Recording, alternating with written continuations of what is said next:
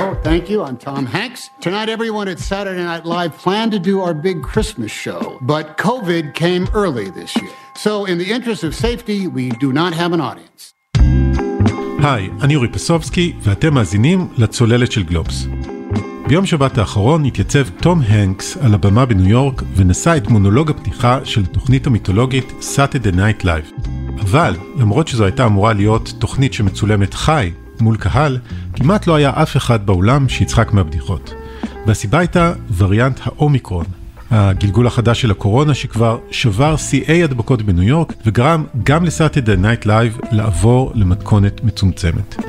וזה לא רק תוכניות טלוויזיה או משחקי NBA או פוטבול, האומיקרון כבר משבש את שגרת החיים בארצות הברית ובאירופה עוד לפני שהגל התחיל באמת. מגדירים אותו שם כצונאמי שעומד להגיע, ובעצם אולי הוא כבר הגיע. ואילו אצלנו בישראל ביום ראשון בערב התייצב ראש הממשלה בנט והבהיר שגם אנחנו בסיפור הזה. רבותיי, הזמן שקנינו הולך ואוזל. האומיקרון כבר בארץ, מהכנסת ועד לגני הילדים, והוא מתפשט מהר. אבל להבדיל ממדינות אחרות, בינתיים לפחות, לא היו יותר מדי צעדים קונקרטיים שעליהם הכריז בנט, מעבר למגבלות על נסיעה לחו"ל. היו המלצות להתחסן ולעבוד מהבית, ודי ברור שעוד יהיו מגבלות שיגיעו. ובכל זאת, הטון שונה. אנחנו בוודאי לא במצב של מדינות באירופה כמו הולנד, שכבר נכנסה לסגר. אז היום בצוללת רצינו לדבר על איפה הדברים עומדים כרגע עם האומיקרון, קצת על מה צפויה להיות ההשפעה הכלכלית של הגל הנוכחי, ובעיקר על ההבדלים שאפשר לזהות בין ישראל לאירופה אחרי כמעט שנתיים של קורונה. מה אפשר ללמוד מהם על אירופה וגם עלינו, כאן בישראל.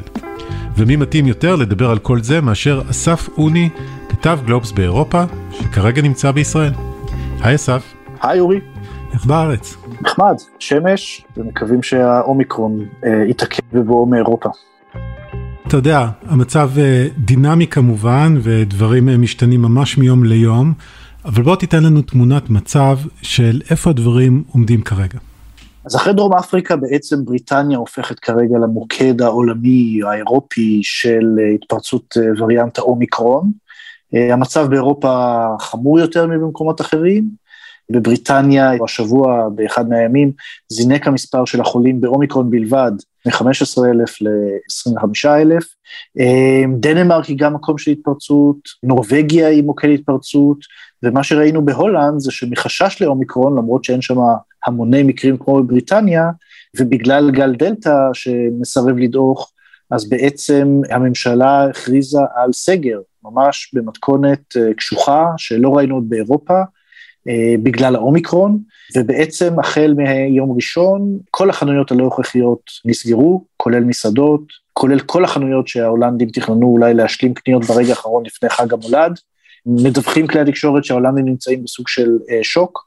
אם הסגר הזה יימשך עד ה-14 בינואר, בעצם מתחבר אה, ומעריך ומקדים חופשת חג מולד. In één zin samengevat, Nederland gaat vanaf morgen nog een keer in lockdown. Nederland gaat nog een keer op slot. והמילים של ראש ממשלת הולנד הן ברורות, הוא אומר, הגל החמישי הגיע, אין לנו ברירה, הולנד נסגרת שוב. כשהם מכריזים על הסגר הזה ממש מהיום למחר. כן, בשבע בערב שעון הולנד, ראש הממשלה הודיע על זה, יום למחרת בבוקר כבר כל החנויות הלא הכרחיות נסגרו, בעצם זה היה יום ראשון, אז זה התחבר למה שקרה אה, בשבוע שאחרי זה. כל הנימוקים הדי מוכרים שאנחנו שומעים חוזרים עכשיו, אבל עם איזושהי דחיפות הרבה יותר גדולה, ועם איזושהי הרגשה שאנחנו לא יודעים מה יקרה, קצת אי ודאות שמזכירה אפילו להרבה ביבשת מה שקרה בפברואר-מרץ 2020, כשמגפת הקורונה בכלל התחילה להתפשט.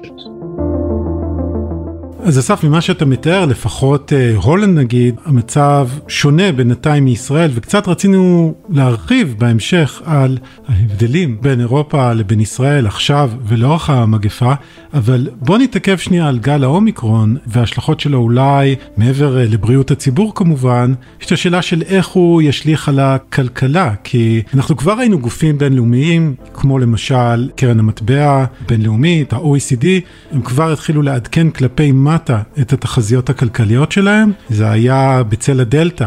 הם הוציאו את התחזיות המעודכנות שלהם עוד לפני שגל האומיקרון הופיע בכלל. דיברו על ירידה בביקושים למשל, כתוצאה מהתמשכות התחלואה. אפשר להניח לפחות שגל האומיקרון לא יסייע בזה, כלומר, יש חשש שהצמיחה תאט עוד יותר. זה לגמרי חשש לגיטימי, ובעצם זה החשש שעומד מאחורי הדילמה שיש כרגע לממשלת בריטניה. שבה כל יום נשברים שיאים של תחלואה, שבה האומיקרון הפך בתחילת השבוע לזן הדומיננטי, ובעצם אין הגבלות מאוד uh, חזקות בסגנון הולנד בבריטניה. ובעצם הבריטים שספגו את הפגיעה הכלכלית הכי חמורה באירופה, אם אתה כולל אותה באירופה וגם חלק מהיבשת, הם ספגו את הפגיעה הכלכלית הכי חמורה, הם ניסו להתאושש בצורה הכי מוצלחת, ובעצם אה, ג'ונסון הבטיח לתושבים שלו שלא יהיה יותר סגר, שלא יסגרו חנויות לא הכרחיות. כרגע ההבטחות האלה שמעוגנות בעצם בצורך להתאושש כלכלית, נמצאות בספק בבריטניה. כמובן שהן גם נמצאות בספק לגבי אירופה כולה, כי אני לא חושב שדמיינו בתחזיות של קרן המטבע וארגונים אחרים, שאירופה תלך לסגר כמו שקורה כרגע בהולנד. דנמרק הכריזה בספטמבר על יום חופש ושהסירו את כל המגבלות, והנה עכשיו הם סוגרים את כל המסעדות בשעה מסוימת, סוגרים את המועדונים, אסור להגיש אלכוהול, יוצאים לחופשת בתי ספר מוקדם יותר, כלומר אנחנו רואים שיש מדינות שמאמצות צעדי סגר שהוכיחו את עצמם כדי פוגעים בכלכלה, גם מבחינת הצריכה וגם באופן כללי. כשלזה צריך, אני חושב, להוסיף עוד משהו, והוא, כמו שאמרת, אה, כשסוגרים מסעדות, אה, כשסוגרים הופעות, ראינו לפחות בעבר שזה מוביל אנשים להוציא את הכסף במקומות אחרים. אתה יודע, סוגרים את המסעדה, אז אולי אתה תקנה לך מיקסר, או אה, תעבור להכין יותר אוכל בבית. זה מה שנקרא, אנשים במקום שירותים עברו לקנות מוצרים.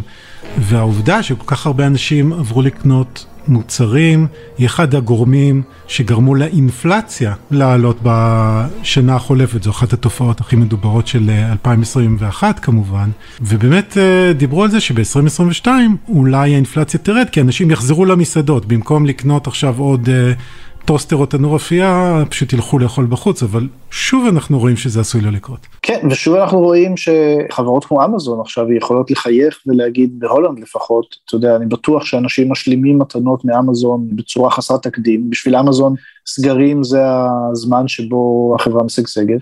אנחנו נראה בדברים שאנחנו מכירים מהעבר, אם אכן האומיקרון יגרום לשידור חוזר של כל הדברים אה, שראינו עד עכשיו, שהתבטאו בדינמיקה מאוד, בוא נגיד, אה, שמקשה על הכלכלה ועל צמיחה כלכלית באירופה. ודבר אחרון בהקשר הזה, צריך להזכיר שחלק מהתופעה של האינפלציה נובעת לא רק מזה שאנשים רוצים לקנות יותר מוצרים, אלא גם בגלל שהמקום שממנו מגיעים המוצרים, אסיה וספציפית סין, גם שם יש כל מיני קשיים וצווארי בקבוק, ולמשל בשבועות האחרונים היה סגר בעיר אה, נינגבו בסין, ששם שוכן הנמל העמוס ביותר בעולם, נינגבו ז'ושן, ו... כשהנמל סגור, או לפחות כשהפעילות שם איטית יותר, אחר כך יש לזה מין אפקט דומינו כזה שמאט על אה, ההגעה של המוצרים למערב ולצרכנים, וגם זה משהו שמתדלק את האינפלציה. בהחלט.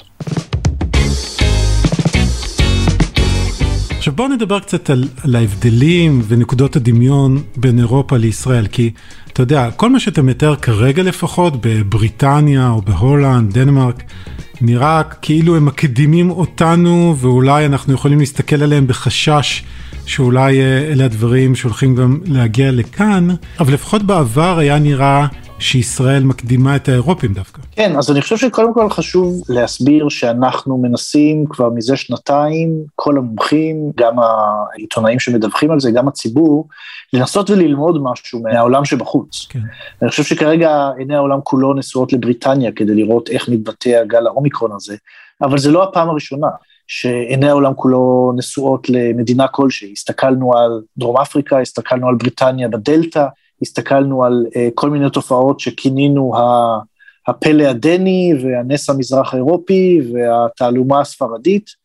ובסופו של דבר הדברים האלה חשובים, וגם ישראל נכנסת לקטגוריה הזאת של מדינות שהפכו למודל, בעצם כי ישראל, החל מקיץ 2021, אה, מהקיץ האחרון, הלכה בדרך אחרת מבחינת הקורונה מאשר אירופה. עד לנקודה הזאת, פחות או יותר נראה שישראל הקדימה את אירופה בגלים. בגל הראשון היה מתון בישראל, כמו ברוב מדינות אירופה, לא כולם, אנחנו זוכרים את התמונות מאיטליה ומספרד, כן. אמ, אבל הגלים השני והשלישי היו חמורים יותר מבחינת תחלואה בישראל, אבל לא מבחינת תמותה, והקדימו בכמה חודשים את מה שהסתמן באירופה. בישראל התחלואה הייתה קיץ מאוחר, באירופה הייתה בסתיו מאוחר, אבל החל בעצם מהקיץ האחרון, ישראל ניצבת על מסלול שונה מיתר אירופה, וזה בגלל ה...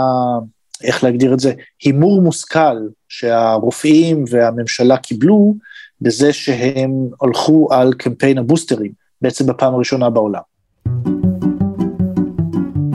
דבר מעניין ששמתי לב אליו הוא שאפשר היה לראות דמויות בקהילה הרפואית כאן, למשל פרופסור רן בליסר, קוראים לעולם ללמוד מהניסיון שלנו, אפילו מפרסמים מאמרים באנגלית, באכסניות אה, נחשבות, ואומרים הנה זה מה שישראל למדה מהבוסטרים ואנחנו מציעים לכם ללכת בעקבותינו, אבל נראה שלקח לעולם זמן, אם בכלל, להפנים את השיעור הזה שהאפקטיביות של החיסון מתחילה להתפוגג מתישהו ואולי כדאי לקחת מנה שלישית.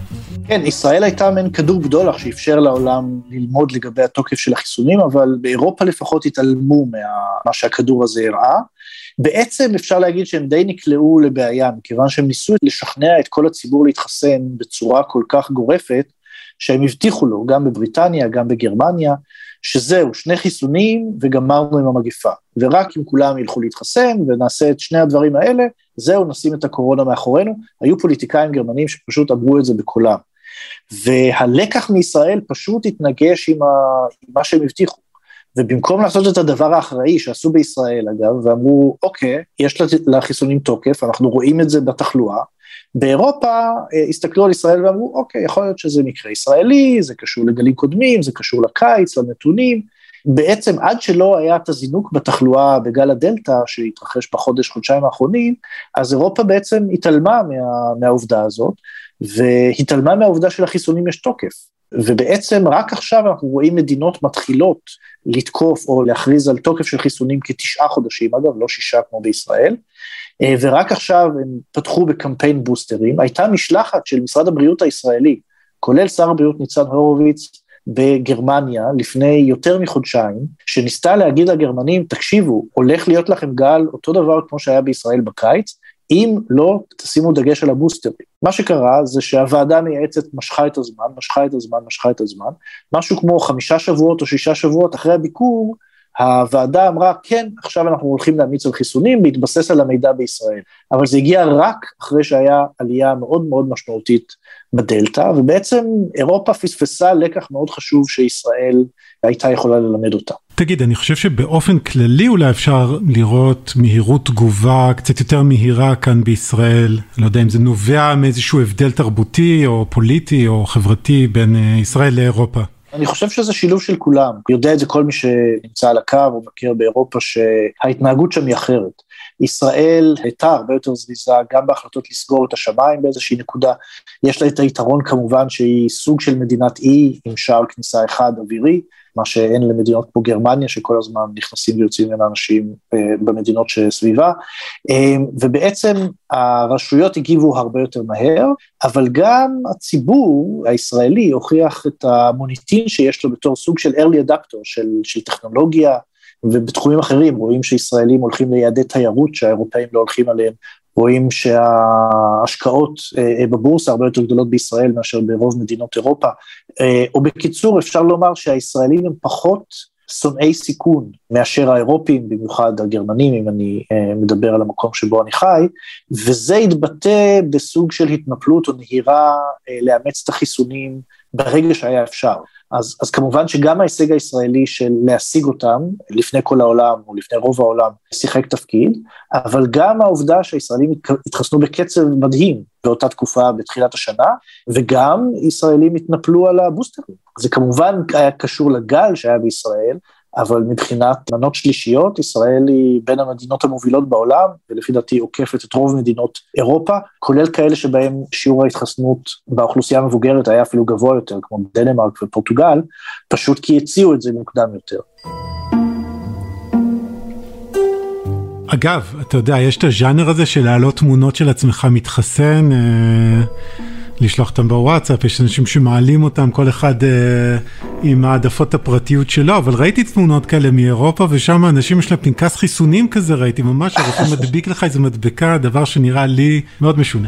כן, אז זה הבדל נוסף, וזה הדיגיטליזציה וגם חוקי הפרטיות. אה, חייבים לקחת את זה בחשבון, שבישראל אישרה איכוני שב"כ על מבודדים, אבל הדיגיטליזציה של הקופות החולים בישראל אפשרה להזמין אישית אנשים, אפשרה לעקוב, עד היום בגרמניה לא יודעים בדיוק אה, כמה אנשים התחסנו. באמת? כן, יש הערכות אה, שהמספר שכתוב הוא נמוך מדי, כי בדיוק עשו את זה, כמו שאתה אומר, על בפנקס חיסונים צהוב כמו באוהל של יוניצף באפריקה, ולא אה, מעודכן במערכת כמו שהיה בישראל, וזה תקף גם לבוסטרים, זה תקף למעקב, זה תקף לכל הלקחים המאוד אה, מדהימים שישראל יכולה לספק לעולם מבחינה מדעית על ידי מעקב אחרי אותם אנשים שהתחסנו.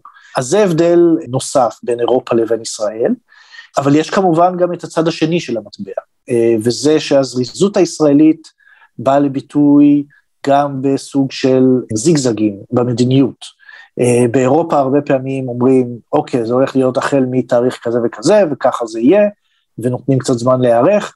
בישראל אנחנו רואים הרבה יותר החלטות מהרגע להרגע, אנחנו רואים הרבה מאוד בלוני ניסוי או החלטות שנגנזות אחרי זמן קצר, אה, סיפור הצמידים בקניון ללא מחוסנים, אה, ואנחנו רואים הרבה יותר חוסר ודאות שהציבור צריך להתמודד איתו, ולזה יש השפעה מאוד גדולה גם כלכלית, כי זה לא רק הציבור, אלא גם העסקים והמגזר התעשייתי צריכים להתמודד איתו, מה שבאירופה טיפה יותר אה, מקל עליהם, ואנחנו צריכים לקחת בחשבון שהיו גם הבדלים רציניים במדיניות, כלומר, ישראל אימצה חלק מהצעדים האירופיים להילחם במגפה, אבל לקחה דברים מכיוון אסיה, ממדינות שהן יותר, אה, בוא נגיד, עם יד חזקה או יותר מפקחות על האזרחים.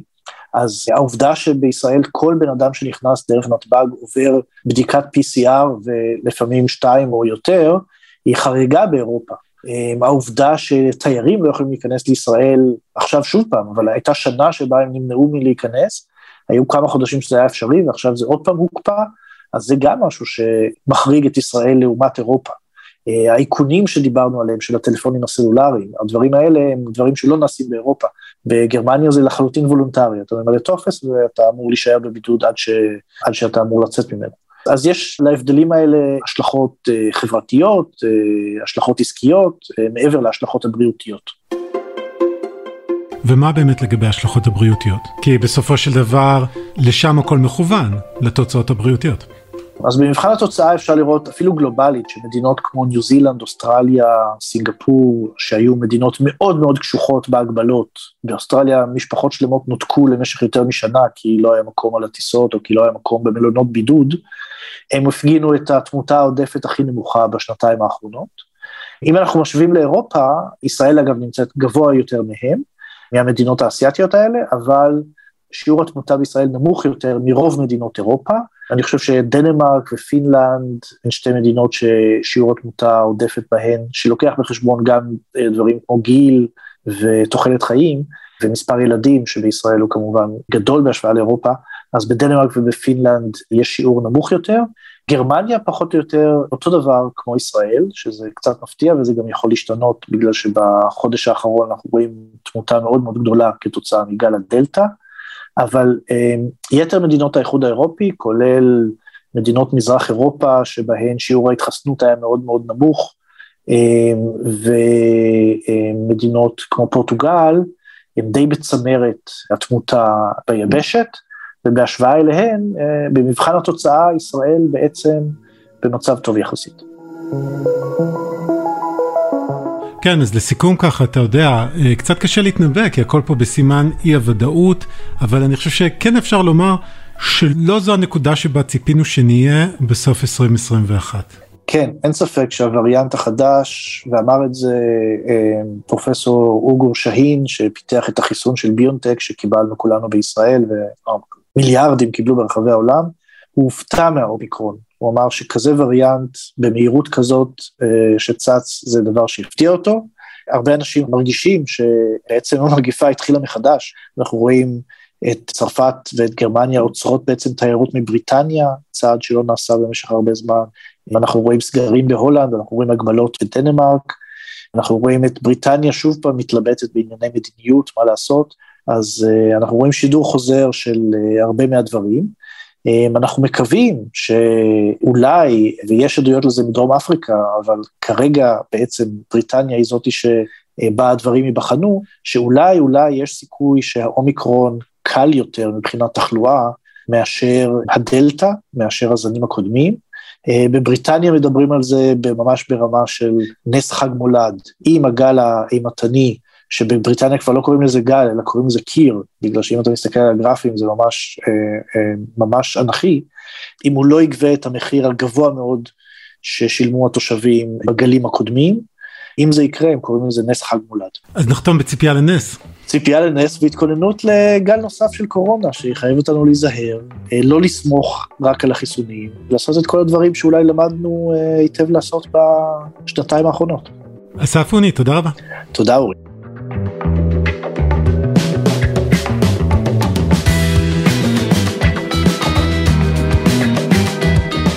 עד כאן עוד פרק של הצוללת. אתם יכולים למצוא אותנו באתר גלובס, בספוטיפיי או בכל אפליקציית פודקאסטים. נשמח אם תדרגו אותנו גבוה ואתם מוזמנים לשלוח את הפרק לחברה או חבר, אפילו באירופה. עורך הסאונד הוא ניר לייסט, הילה וייסברג היא עורכת הפודקאסטים של גלובס, אני אורי פסובסקי, להתראות.